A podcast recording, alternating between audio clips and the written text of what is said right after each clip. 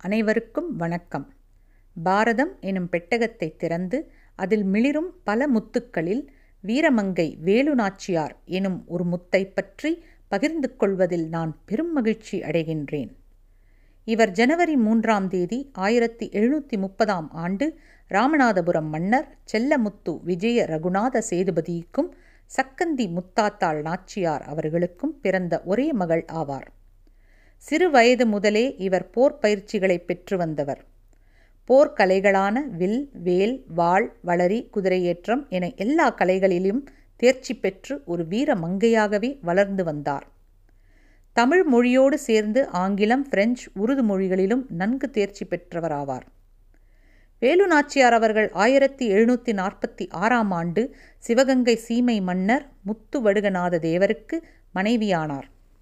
அன்று முதல் அவர் சிவகங்கை பகுதியின் ராணியாக இல்லறம் ராஜாங்கம் சிவகங்கை மக்கள் என மன நெகிழ்வோடும் ஆன்மீகமும் கலந்து வாழ்ந்து வந்தார். பிரான்மலையில் உள்ள கோவிலில் இவரை பற்றிய பல குறிப்புகள் உள்ளன. ராணி வேலு நாச்சியாரின் கணவரும் வீர பராக்கிரமங்கள் நிறைந்த அரசராவார்.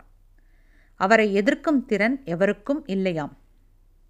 இந்த காலகட்டத்தில்தான் பிரித்தானிய கிழக்கிந்திய கம்பெனி அதாவது ஈஸ்ட் இந்தியா கம்பெனி இந்தியாவில் அதிகாரம் கைப்பற்றி வரி வசூல் செய்து கொண்டு இருந்தது அதை எதிர்த்ததில் ஆங்கிலேயரால் தந்திரமாக தன் கணவர் கொலை செய்யப்பட்டார் என்று அறிந்த வேலுநாச்சியார் அவர் உடல் மீது சபதம் எடுத்துக்கொண்டு அவரே தன் கணவர் உடலை தூக்கி கொண்டு சென்று எரியூட்டியிருக்கிறார்.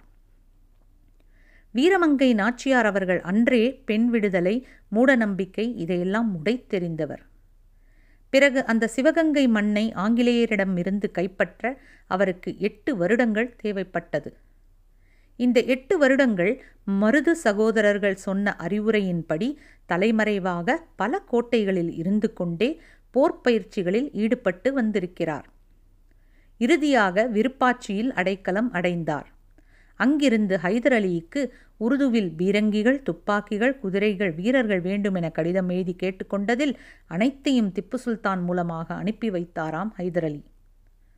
ஆய் ஆயிரத்தி எழுநூற்றி எண்பதில் போர் அறிவித்து ஹைதர் அலியுடன் சேர்ந்து வியூகம் அமைத்தார் ராணி வேலு நாச்சியார் ஆங்கிலேயருக்கு எதிராக ஆயுதம் ஏந்தி போராடிய பெண் விடுதலை போராட்டத் தலைவியும் ஆனார். சிவகங்கையை தான் எடுத்துக்கொள்வதாக ஐதரலியிடம் பேச்சுவார்த்தை நடத்தினார். அதுபடியே கர்னல் மாஞ்சோவை அழித்து சிவகங்கையை மீட்டெடுத்து பத்து வருடங்கள் சிறப்பாக ஆட்சி செய்து வந்துள்ளார் நம் வீரமங்கை. ராணி வேலு நாச்சியார் ஜெயிப்பதற்கு அவருடைய வீரம் மட்டுமல்ல விவேகம் தன் படை அதிலும் குறிப்பாக தற்கொலைப்படை ஏனெனில் ஈஸ்ட் இந்தியா கம்பெனி ஆயுத கிடங்கை தான் உருவாக்கிய தற்கொலைப்படை கொண்டு முழுவதுமாக அழித்தாராம் இந்த வீரத் தமிழச்சி என்று கூறுகிறது வரலாறு. ராணி வேலுநாச்சியார் அவர்களே இந்தியாவின் முதல் பெண் விடுதலை போராட்ட வீராங்கனையும் ஆவார். ஆயிரத்தி எழுநூற்றி தொண்ணூறில் சிவகங்கையை தன் ஒரே மகளான வெள்ளச்சி நாச்சியாரிடம் ஒப்படைத்துவிட்டு இந்த வீரமங்கை ஆயிரத்தி எழுநூற்றி தொண்ணூற்றி ஆறாம் ஆண்டு டிசம்பர் மாதம் இருபத்தி ஐந்தாம் தேதி இறைவனடி சேர்ந்தார். ராணி வேலுநாச்சியார் நினைவு தபால் தலை இந்திய அரசால் இரண்டாயிரத்தி எட்டாம் ஆண்டு டிசம்பர் முப்பத்தி ஒன்றாம் தேதி வெளியிடப்பட்டது. மாதராய் பிறந்திட மாதவம் செய்திடல் வேண்டும் என்பார்கள். அதேபோல் ராணி வேலுநாச்சியார் போன்ற வீரமங்கைகள் வாழ்ந்த மண்ணில் பிறந்ததற்கு நாமெல்லாம் மாதவம் செய்துள்ளோம் என்ற மகிழ்வோடு விடைபெற்றுக் கொள்கிறேன். நன்றி வணக்கம்.